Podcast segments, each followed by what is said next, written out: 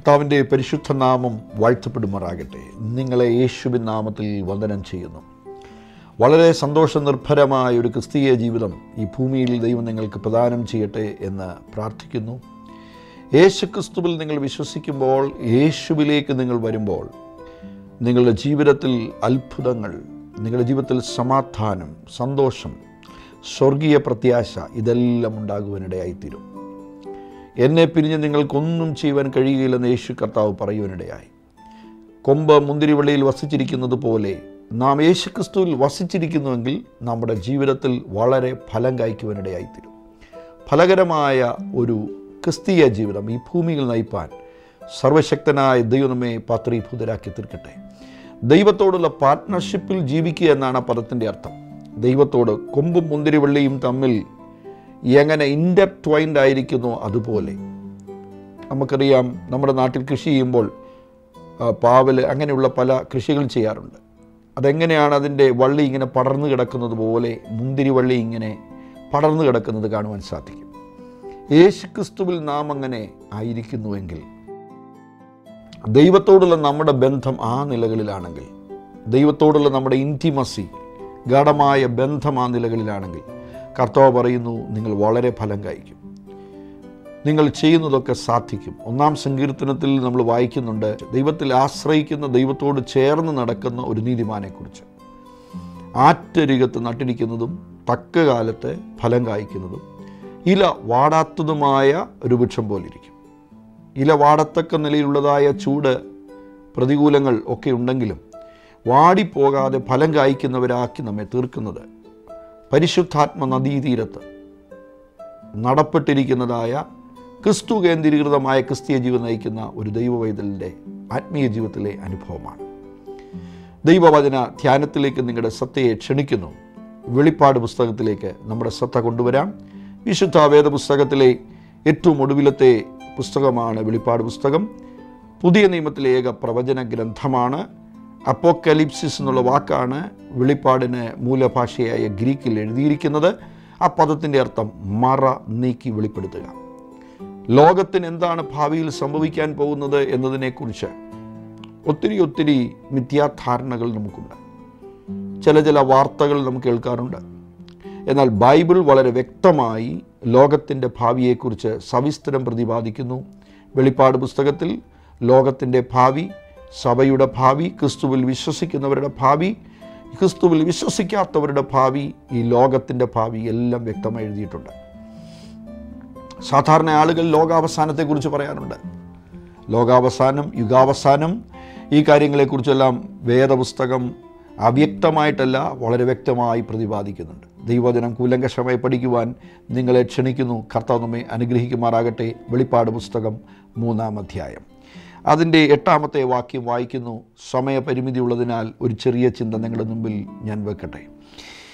ഞാൻ നിൻ്റെ പ്രവൃത്തി അറിയുന്നു, ഇതാ ഞാൻ നിൻ്റെ മുമ്പിൽ ഒരു വാതിൽ തുറന്ന് വച്ചിരിക്കുന്നു, അതാർക്കും അടച്ചുകൂടാ.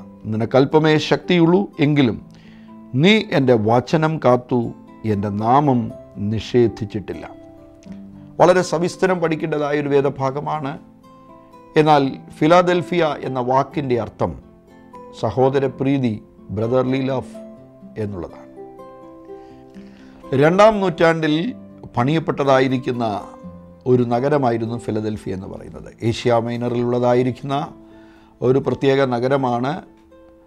അറ്റാലൂസ് എന്ന് പറയുന്ന രാജാവ് തൻ്റെ പ്രീഡിസെസറായിരുന്ന, അല്ലെങ്കിൽ തൻ്റെ മുൻഗാമിയായിരുന്ന ആ ഫിലഡൽഫോസ്, യൂമെനസ് ഫിലഡൽഫോസ് എന്നറിയപ്പെടുന്നതായ വ്യക്തിക്ക് വേണ്ടി ആ നാമത്തിൽ പണിതായിരിക്കുന്നൊരു നഗരമാണ് എന്ന് നമുക്ക് കാണാൻ സാധിക്കുന്നുണ്ട്.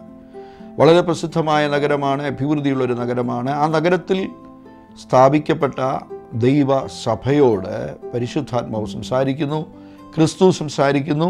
ഇതാണ് ഈ വാക്യത്തിൽ കൂടെ നമുക്ക് കാണുവാനായിട്ട് സാധിക്കുന്നത്. കർത്താവ് എന്താണ് സംസാരിക്കുന്നത് നമുക്ക് ശ്രദ്ധിക്കാം. ഞാൻ നിൻ്റെ പ്രവൃത്തി അറിയുന്നു, ഇതാ ഞാൻ നിൻ്റെ മുമ്പിൽ ഒരു വാതിൽ തുറന്ന് വെച്ചിരിക്കുന്നു. നിൻ്റെ പ്രവൃത്തി ഞാൻ അറിയുന്നു. ദൈവത്തിൻ്റെ പ്രത്യേകത, അവൻ സർവജ്ഞാനിയാണ്, സർവശക്തനാണ്, സർവവ്യാപിയാണ്. ദൈവത്തോട് നാം എന്തെങ്കിലും അറിയിക്കുന്നുമ്പേ അവൻ സകലതും അറിയുന്ന ദൈവമാണ്.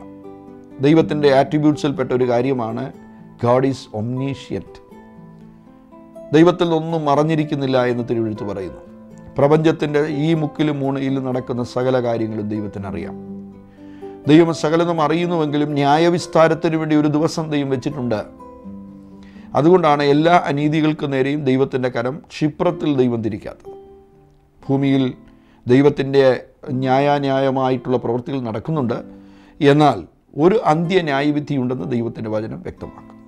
ഇവിടെ ഫിലദൽഫിയ സഭയോടുള്ള ദൂത് ശ്രദ്ധിക്കുമ്പോൾ ഞാൻ നിൻ്റെ പ്രവൃത്തി അറിയുന്നു. It's a word of appreciation. ദൈവം അറിയുന്നത് നിൻ്റെ കള്ളത്തരമൊക്കെ അറിയാമെന്നല്ല. ദൈവം പറയുന്നത് അവരുടെ സഹിഷ്ണുത, അവരുടെ സഹനത, അവരുടെ സൽപ്രവൃത്തികൾ, ക്രിസ്തുവിനു വേണ്ടി അവർ ചെയ്യുന്ന നല്ല കാര്യങ്ങൾ, ഇതെല്ലാം ഉൾപ്പെടുത്തിയാണ് കർത്താവ് പറയുന്നത് നിൻ്റെ പ്രവൃത്തി ഞാൻ അറിയുന്നു. നമ്മുടെ ജീവിതത്തിൽ രഹസ്യമായി വലങ്കൈ ചെയ്യുന്നത് എന്തെന്ന് ഇടങ്കൈ അറിയാതെ ചെയ്യുന്ന അനേക ആളുകളുണ്ട്. ഇന്ന് പകൽ ഓർപ്പിക്കട്ടെ, നിൻ്റെ പ്രവൃത്തികൾ ദൈവം നന്നായി അറിയുന്നുണ്ട്. മനുഷ്യരെ കാണിക്കുവാൻ വേണ്ടിയിട്ടല്ല നാം ഏത് സൽപ്രവൃത്തികളും ചെയ്യേണ്ടത്. നാം ചെയ്യുന്ന എല്ലാ പ്രവൃത്തികളും ദൈവത്തിന് മഹത്വമുണ്ടാകുവാൻ വേണ്ടിയായിരിക്കട്ടെ, സമസൃഷ്ടികൾക്ക് നന്മയ്ക്കായിട്ടായിരിക്കട്ടെ. ഞാൻ നിൻ്റെ പ്രവൃത്തി അറിയുന്നു, ഇതാ ഞാൻ നിൻ്റെ മുമ്പിൽ ഒരു വാതിൽ തുറന്നു വെച്ചിരിക്കുന്നു, അതാർക്കും അടച്ചുകൂടാം. യെശയ്യാ പ്രവചനത്തിൽ നമുക്ക് കാണാൻ സാധിക്കുന്ന എലിയാക്കീം എന്ന് പറയുന്നതൊരു ഗേറ്റ് കീപ്പർ ദാവീദിൻ്റെ രാജ്യത്തിലുണ്ടായിരുന്നു. ആ ഗേറ്റ് കീപ്പറാണ് രാജ കൊട്ടാരത്തിലേക്കുള്ള വാതിലുകൾ തുറന്നു കൊടുക്കുന്നത്. രാജഭണ്ഡാരത്തിൻ്റെ എക്സ്ചക്കറായിരുന്നു എന്നും ഒരു വ്യാഖ്യാനമുണ്ട്. ആ ഒരു ആശയത്തിലാണ് കർത്താവ് പറയുന്നത് താൻ തുറന്നാൽ ആർക്കും അടയ്ക്കാൻ കഴിയത്തില്ല. അതുപോലെ യേശു പറയുന്നു, ഞാൻ നിൻ്റെ മുമ്പിൽ ഒരു വാതിൽ തുറന്നു വെച്ചിരിക്കുന്നു. അപ്പോസ്തല പ്രവൃത്തികളിൽ ധന്യനായിരിക്കുന്ന പൗലോസ്ലിഹ ഇങ്ങനെ പറയുന്നുണ്ട്, വലുതും സഫലവുമായിരിക്കുന്ന ഒരു വാതിൽ എനിക്ക് തുറന്നിരിക്കുന്നു, എതിരാളികളും അസംഖ്യമുണ്ട്. അത് സുവിശേഷീകരണത്തിൻ്റെ വാതിലാണ് എന്ന് ചിന്തിക്കുന്നവർ ഉണ്ട്. റാംസേ എന്ന് പറയുന്ന വേദചിന്തകൻ വിളിക്കുന്നത് ഇതൊരു മിഷണറി ചർച്ചായിരുന്നു എന്നാണ്. ആ പട്ടണത്തിൽ മിഷണറി പ്രവർത്തനത്തിന് വേണ്ടി സുവിശേഷീകരണത്തിനായി ഒരു വലിയ വാതിൽ ദൈവം തുറന്നിരിക്കുകയാണ്. ഇന്ന് പകൽക്കാലം ഞാൻ ഓർപ്പിക്കട്ടെ, വേദപുസ്തകത്തിൽ പലതരത്തിലുള്ള വാതിലുകളെക്കുറിച്ച് നമുക്ക് കാണാൻ സാധിക്കുന്നുണ്ട്. യെരുശലേമിൻ്റെ വാതിലുകളെക്കുറിച്ച് നെഹമ്യാവിൻ്റെ പുസ്തകത്തിൽ നാം വായിക്കുന്നു. യെരുശലേമിൻ്റെ വാതിൽ തീ വെച്ച് വെന്ത് കിടക്കുന്നത് കണ്ടപ്പോൾ നെഹമ്യാവിന് വലിയ ഭാരമുണ്ടായി. അർത്ഥകശഷ്ടാവിൻ്റെ കൊട്ടാരത്തിലെ ജീവനക്കാരനായ നെഹമ്യാവ് വളരെ പ്രാർത്ഥിക്കുകയും പിന്നീട് താൻ പ്രവർത്തിക്കുകയും ചെയ്യുന്നു, യെരുശലേമിൻ്റെ വാതിലുകളെ റീബിൽഡ് ചെയ്യാൻ വേണ്ടി. ഇവിടെ കർത്താവ് പറയുകയാണ്, നിൻ്റെ മുമ്പിൽ ഞാനൊരു വാതിൽ തുറന്നിരിക്കുന്നു. അത് ഓപ്പർച്യൂണിറ്റിയെ കാണിക്കുന്നു, അവസരത്തെ കാണിക്കുന്നു.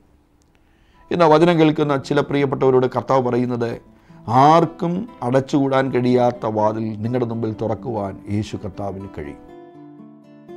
ആത്മീക അനുഗ്രഹത്തിൻ്റെ വാതിൽ. മലാക്കി പ്രവചനത്തിൽ നമ്മൾ വായിക്കുന്നുണ്ട്, ദൈവത്തിൻ്റെ ആലയത്തിലേക്ക് ദശാംശവും വഴിപാടും കൊണ്ടുവരുവിൻ. Bring the full tithe in to my storehouse, ഇതിനാൽ എന്നെ പരീക്ഷിപ്പൻ. ദൈവം പറയുകയാണ്, ആകാശത്തിൻ്റെ കിളിവാതിൽ തുറന്ന് സ്ഥലം പോരാതെ വരുവോളം ഞാൻ നിങ്ങളെ അനുഗ്രഹിക്കുകയില്ലയോ. ദൈവത്തിന് ആകാശത്തിൻ്റെ കിളിവാതിലിനെക്കുറിച്ച് വേദപുസ്തകം പരാമർശിക്കുകയാണ്. ദൈവത്തിന് ചില വാതിലുകളുണ്ട്, അത് തുറന്നാൽ നിൻ്റെ സ്ഥിതികൾ മാറും.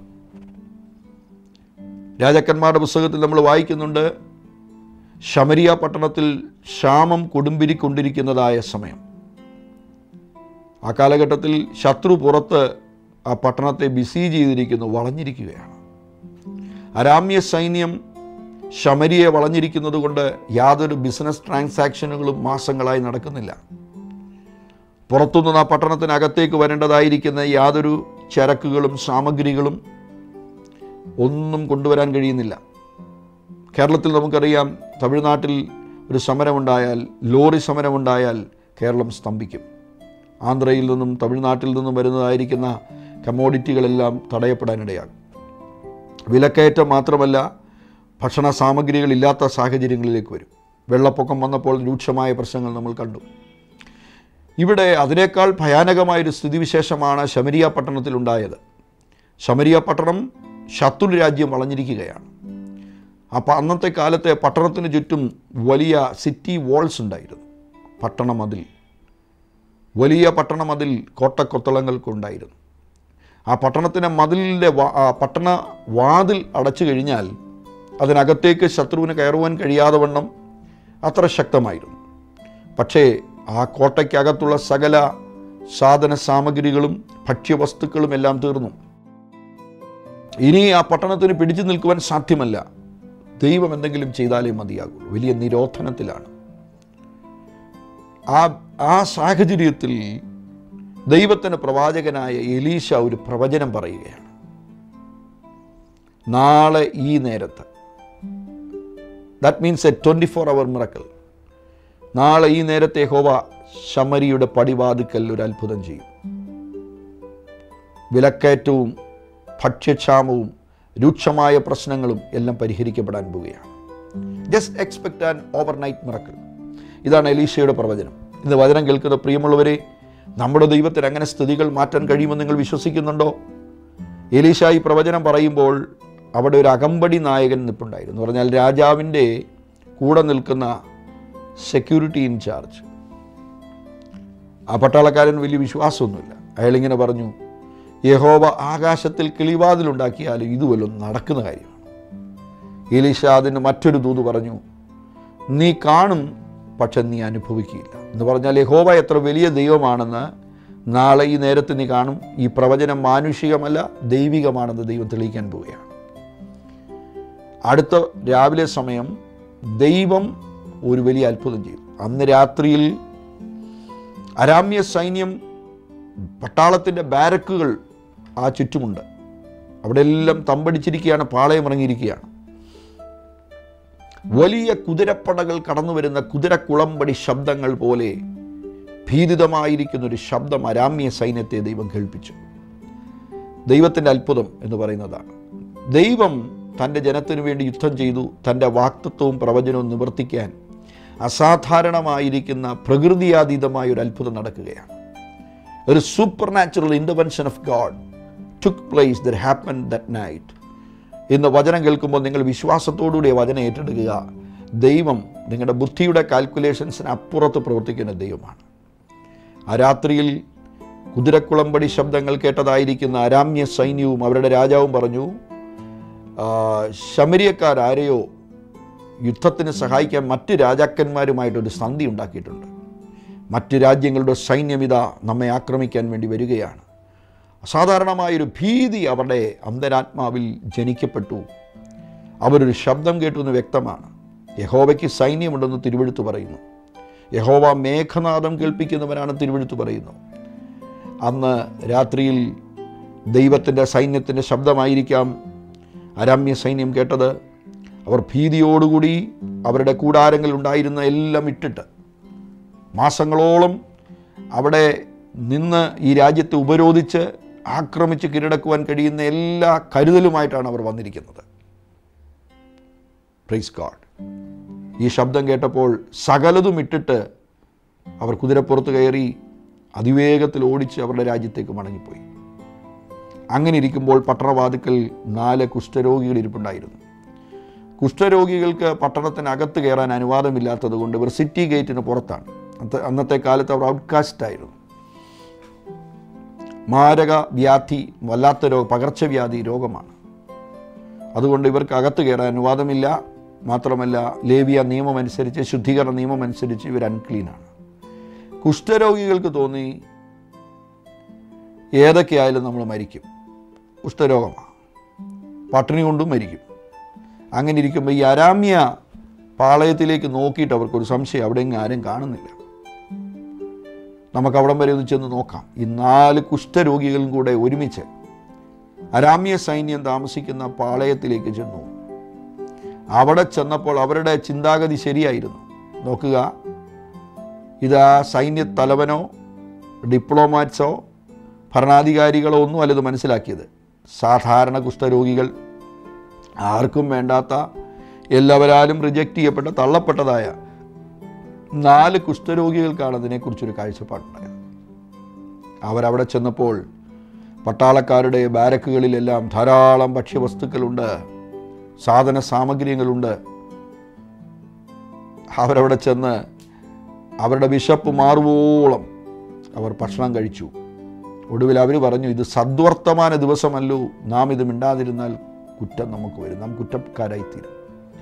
നാം മാത്രം തിന്ന് തൃപ്തരാകുവാനല്ല ദൈവം ആഗ്രഹിക്കുന്നത്. ഈ പട്ടണത്തിന് പുറത്ത് നമ്മളെ തള്ളിക്കളഞ്ഞതൊക്കെ ശരിയാണ്, പക്ഷേ ഈ പട്ടണത്തിനകത്തെ രാജാവും അവിടുത്തെ ജനങ്ങളും എല്ലാം പട്ടിണി കൊണ്ട് മരിക്കാൻ തുടങ്ങിയിരിക്കുകയാണ്.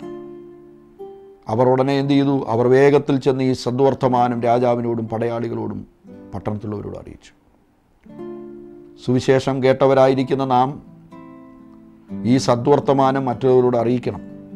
വചനം കേട്ട നാം വീണ്ടും വീണ്ടും വചനം കേട്ടുകൊണ്ടിരിക്കുന്നു. വചനത്തിൻ്റെ പരിജ്ഞാനം ലഭിച്ച നാം അനേക ഭാഷകളിലുള്ള വേദപുസ്തകങ്ങൾ നമ്മുടെ വീട്ടിൽ കാണും, പല വേർഷൻസ് നമ്മുടെ കയ്യിൽ കാണും. ഇംഗ്ലീഷിൽ തന്നെ പല വേർഷൻസ്, ഹിന്ദി, മലയാളം, തമിഴ് ഒക്കെ നമ്മുടെ വീട്ടിലുണ്ട്. സുവിശേഷം കേട്ട നാം വീണ്ടും വീണ്ടും കേട്ടുകൊണ്ടിരിക്കുന്നു. എത്ര പ്രിവിലേജിനാണ് നാം! എന്നാൽ സുവിശേഷം കേൾക്കാത്ത ഒരു കൂട്ടം ജനം നമുക്ക് പുറത്തുണ്ട്. അവരോട് നിങ്ങൾ ഈ സത്യം പറയണം, ഇല്ലെങ്കിൽ നാം കുറ്റക്കാരായി മാറും. ഞാൻ തിരിച്ചു വരട്ടെ. ഈ കുഷ്ഠരോഗികൾ പറഞ്ഞതനുസരിച്ച് ഈ പറഞ്ഞ കാര്യം ശരിയാണോ എന്ന് കേവലം നമുക്ക് അന്വേഷിച്ച് മനസ്സിലാക്കാൻ രാജാവും പരിവാരങ്ങളും തീരുമാനിച്ചു. അങ്ങനെ അവർ അന്വേഷിച്ചപ്പോൾ ഒരു കാര്യം മനസ്സിലായി, പറഞ്ഞതെല്ലാം ശരിയാണ്.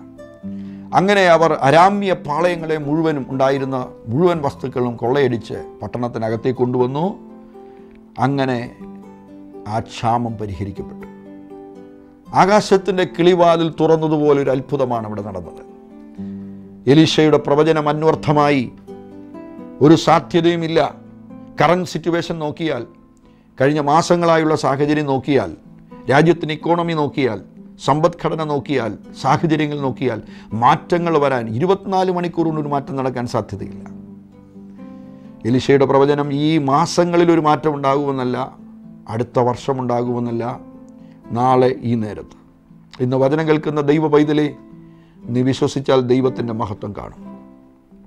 യോഹന്നാന്റെ സുവിശേഷം 11-ാം അധ്യായത്തിൽ ലാസർ മരിച്ചതും യേശു ഉയർത്തെഴുന്നേൽപ്പിച്ചതുമായ അത്ഭുതം നമുക്കെല്ലാവർക്കും പരിചയമുള്ള ഒരു വേദഭാഗമാണല്ലോ. ലാസർ ദീനമായി കിടക്കുമ്പോൾ തന്നെ മാർത്തയും മറിയയും ആ വിഷയം യേശുവിനെ ദൂതൻ മുഖാന്തരം അല്ലെങ്കിൽ ഒരു വ്യക്തിയിൽ കൂടെ വിഷയം യേശുവിനോട് അറിയിച്ചതാണ്. എന്നാൽ യേശു വരാൻ അല്പം വൈകി.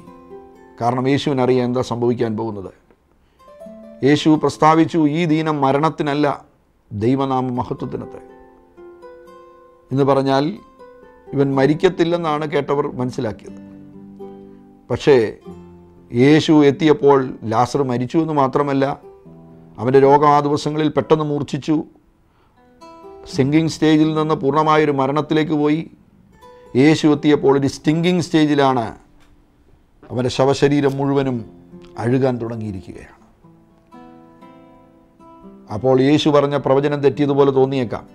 എന്നാൽ യേശുവിനറിയാം ഇവൻ മരിച്ചാലും ജീവിക്കാൻ പോവുകയാണ്. നമ്മുടെ മുമ്പിൽ വരാൻ പോകുന്ന വലിയ അത്ഭുതങ്ങൾ ദൈവത്തിനറിയാം.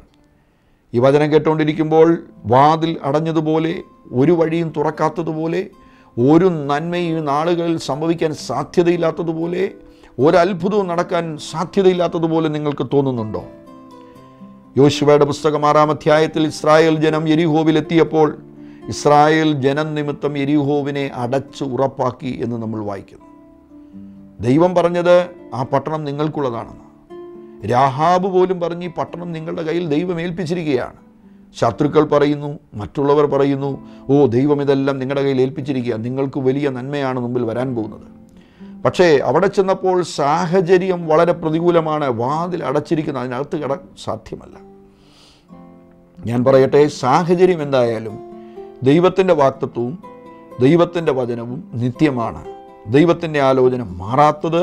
സ്പഷ്ടമായി ദൈവം അബ്രഹാമിനോട് ആണയാൽ ഉറപ്പിച്ചു കൊടുത്തു എന്ന് എബ്രായലേഖനത്തിൽ വായിക്കുന്നു. ശരണത്തിനായി ഓടി വന്ന നാം ദൈവത്തിൻ്റെ മാറിപ്പോകാത്ത വചനം, അതിനാൽ ദൈവം നമുക്ക് വാക്തത്വത്തെ ഉറപ്പാക്കി നൽകിയിരിക്കുകയാണ്. ഫിലദൽഫിയ സഭയുടെ കഥ പറയുന്നു, ഞാൻ നിൻ്റെ മുമ്പിൽ ഒരു വാതിൽ തുറന്നിരിക്കുന്നത് ആർക്കും അടച്ചുകൂടാ. ശമരിയ പട്ടണത്തിൽ പ്രവാചകൻ്റെ ദൈവിക ദൂതനെ നിവർത്തിക്കുവാൻ ദൈവം ആകാശത്തിൻ്റെ കിളിവാതിൽ തുറന്നതുപോലെ, എന്ന് പറഞ്ഞാൽ ഇൻവിസിബിൾ റലത്തിൽ ദൈവം തുറക്കുന്ന വാതിലാണ് ദൃശ്യമണ്ഡലത്തിൽ നമുക്കായി തുറക്കപ്പെടുന്ന അവസരങ്ങളെന്ന് പറയുന്നത്. മലാക്കി പ്രവചനം 3-ാം അധ്യായത്തിൽ ദൈവം പറയുന്നു, ഞാൻ ആകാശത്തിൻ്റെ കിളിവാതിൽ തുറന്ന് സ്ഥലം പോരാതെ വരുവോളം നിങ്ങളെ അനുഗ്രഹിക്കില്ലയോ. നമ്മളാരും ഒരുപക്ഷെ ഈ വാതിൽ കണ്ടിട്ടുണ്ടാവില്ല. ദൈവം സ്വർഗത്തിൽ തുറക്കുന്ന വാതിലുകളാണ് അദൃശ്യവാതിൽ. അത് ദൃശ്യമായിട്ട് നമ്മുടെ ജീവിതത്തിൽ വെളിപ്പെടുന്നതാണ് നിനക്ക് ലഭിക്കുന്ന ജോലി, പ്രമോഷനുകൾ, ശമ്പള വർധനവുകൾ, പ്രതീക്ഷിക്കാത്ത നന്മകൾ. ഇതെല്ലാം ദൈവം തുറക്കുന്ന വാതിലാണ്. കെരീത്ത് വറ്റിക്കൊണ്ടിരിക്കുമ്പോൾ പഴയ നിയമത്തിൽ ഏലിയാവിനോട് ദൈവം പറഞ്ഞു, കാക്കയുടെ വരവും നിന്നതായിട്ട് നാം കാണുന്നു. നിനക്കായി ഒരു വാതിൽ, അല്ലെങ്കിൽ നിനക്ക് വേണ്ടി ഒരു കരുതൽ ഞാൻ സാരഫാത്ത് എന്ന് പറയുന്ന പട്ടണത്തിൽ തുറന്നിരിക്കുകയാണ്. നിന്നെ പുലർത്തുവാനൊരു വിധവയോട് ഞാൻ കൽപ്പിച്ചിരിക്കുന്നു. ദൈവത്തിൻ്റെ ഒരു സീസണൽ ബ്ലെസ്സിങ്, ദൈവത്തിൻ്റെ ഈ സമയത്തേക്കുള്ളൊരു അനുഗ്രഹം, അതിനാണ് ആ വാതിൽ എന്ന് പറയുന്നത്. ദൈവം പറയുന്നു, ഈ സമയത്തേക്ക് നിനക്ക് വേണ്ടി ഒരു വാതിൽ ഞാൻ തുറന്നിട്ടുണ്ട്. കെരീത്ത് എന്ന് പറയുന്ന കൊച്ചു അരുവിക്കരികിലാണ്. It is just a brook, ഒരു വലിയ നദി പോലുമല്ല. അതിനരികിലാണ് ഏലിയ പ്രവാചകനെ ചില നാളുകളായി ദൈവം പുലർത്തിക്കൊണ്ടിരുന്നത്. കാക്ക അതാത് സമയത്ത് അപ്പം രാവിലെയും വൈകുന്നേരം കൊണ്ട് കൊടുക്കും. കാക്ക ഇറച്ചിയും അപ്പവും കൊടുക്കും. ക്ഷാമത്തിൻ്റെ സമയത്തും ദൈവം തൻ്റെ ഭക്തനെ അത്ഭുതകരമായി പുലർത്തി.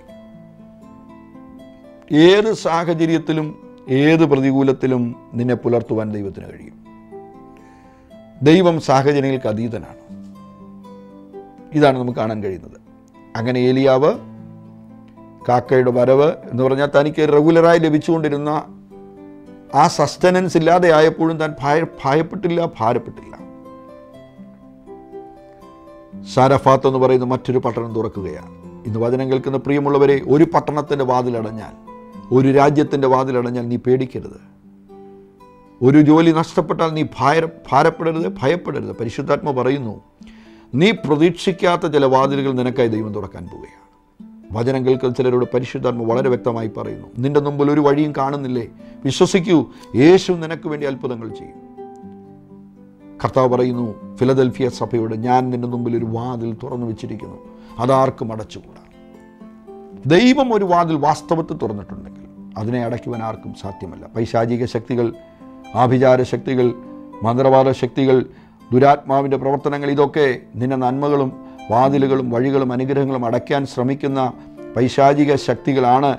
എന്നാൽ സ്വർഗം പറയുന്നു, ദൈവം തുറന്ന് അതിനെ അടയ്ക്കുവാൻ ആർക്കും സാധ്യമല്ല. ഇന്ന് വചനം കേൾക്കുന്ന നിങ്ങൾക്ക് വേണ്ടി കർത്താവിൻ്റെ കരം അനുകൂലമാണ്. ദൈവം നിങ്ങൾക്കായി ചിലത് ചെയ്യാൻ പോവുകയാണ്. നിങ്ങൾക്ക് വേണ്ടി ഇന്ന് ഈ വചനം വിശ്വസിക്കൂ. ചേർന്ന് പ്രാർത്ഥിക്കുവാൻ ഞാൻ ആഗ്രഹിക്കുന്നു. നമുക്കൊരുമിച്ച് പ്രാർത്ഥിക്കാം, വിശ്വസിക്കാം. കർത്താവ് നിങ്ങൾക്കായി ചിലത് ചെയ്യാൻ പോവുകയാണ്. ഞങ്ങളുടെ സ്വർഗീയ പിതാവേ, ഇന്ന് വചനം കേട്ട ഈ പ്രിയപ്പെട്ടവർക്കായി യേശുവിൻ നാമത്തിൽ ഞാൻ പ്രാർത്ഥിക്കുന്നു. അടഞ്ഞ വാതിലുകൾ യേശുവിൻ നാമത്തിൽ തുറക്കപ്പെടട്ടെ. ഫിലദൽഫിയ സഭയ്ക്ക് വേണ്ടി തുറന്നതുപോലെ ദൈവം ചില വാതിലുകൾ തുറക്കണം. ആകാശത്തിൻ്റെ കിളിവാതിലുകൾ തുറക്കും, നന്മയുടെ വാതിലുകൾ തുറക്കും. 24 hours മിറക്കിൾസ് നടക്കും. ഇന്ന് ഈ പ്രാർത്ഥന, ഈ വചനം ശ്രദ്ധിച്ചുകൊണ്ടിരിക്കുന്ന പ്രിയപ്പെട്ടവരുടെ ജീവിതത്തിൽ യേശുവിൻ നാമത്തിൽ ഒരു ടേൺ അറൗണ്ട് സംഭവിക്കുവാൻ ഞാൻ പ്രാർത്ഥിക്കുകയാണ്. 24 hours മിറക്കിൾസ് നടക്കാൻ പ്രാർത്ഥിക്കുകയാണ്. അസാധാരണ വാതിലുകൾ യേശുവിൻ നാമത്തിൽ, ചില വിസ പ്രോബ്ലമുള്ളവർക്ക് വേണ്ടി, ജോലി നഷ്ടപ്പെട്ടവർക്ക് വേണ്ടി ഇപ്പോൾ സംഭവിക്കാൻ ഞാൻ പ്രാർത്ഥിക്കുന്നു. മാസങ്ങളായി അടഞ്ഞ വാതിലുകൾ യേശുവിൻ നാമത്തിൽ തുറക്കപ്പെടാൻ പ്രാർത്ഥിക്കുന്നു. വിവാഹ സംബന്ധമായ വാതിലുകൾ യേശുവിൻ നാമത്തിൽ തുറക്കപ്പെടട്ടെ. രാജ്യാന്തര യാത്രയുടെ വാതിലുകൾ തുറക്കപ്പെടട്ടെ. ക്ഷാമവും ഞെരുക്കവുമുള്ള സാഹചര്യത്തിൻ്റെ മധ്യത്തിൽ ജോലിയില്ലാതെ ബുദ്ധിമുട്ടുന്ന ചിലർക്ക് വേണ്ടി യേശുവിൻ നാമത്തിൽ അത്ഭുത വാതിലുകൾ തുറക്കപ്പെടട്ടെ. അങ്ങയുടെ കരങ്ങൾ സമർപ്പിക്കുന്നു. നിൻ്റെ ജനത്തെ യേശുവിൻ നാമത്തിൽ അനുഗ്രഹിക്കുന്നു. അത്ഭുതങ്ങളെ റിലീസ് ചെയ്യുന്നു. അവിടെ നിന്ന് അങ്ങനെ ചെയ്തതിനാൽ നന്ദി കരേറ്റുന്ന പിതാവേ, യേശുവിൻ നാമത്തിൽ തന്നെ ആമേൻ. കർത്താവ് ഞങ്ങളെ അനുഗ്രഹിക്കുമാറാകട്ടെ ഈ വചനങ്ങളാൽ. Thank U.